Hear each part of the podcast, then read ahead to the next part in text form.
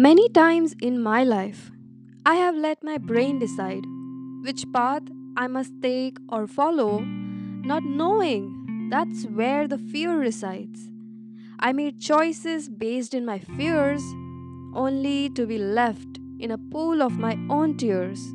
I thought I was following the logical way, a decision I wouldn't regret someday. But to say the least, I was wrong.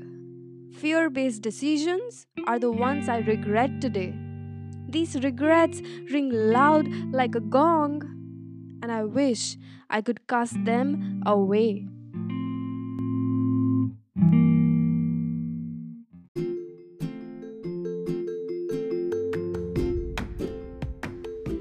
I am ILA, and you're listening to Life on the Road Not Taken.